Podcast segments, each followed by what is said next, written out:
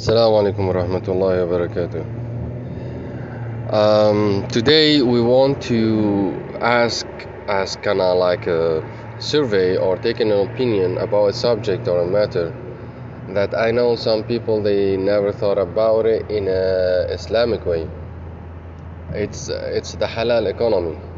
In another meaning, our halal retail uh, interaction in a daily basis.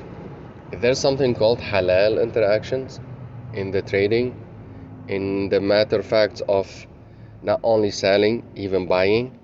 Is actually the riba only happen when you buy or when you sell? What is the position and what the matter of it? Are we actually commenting riba on our daily basis? What the opinion of the former Mazhab and the majority of the scholars for about that? Uh, I just want to know if you guys are interested in the subject, so we will speak about it. So try to vote or comment or send any request uh, under this uh, voice record. Jazakumullah khair. Assalamu alaikum warahmatullahi wabarakatuh.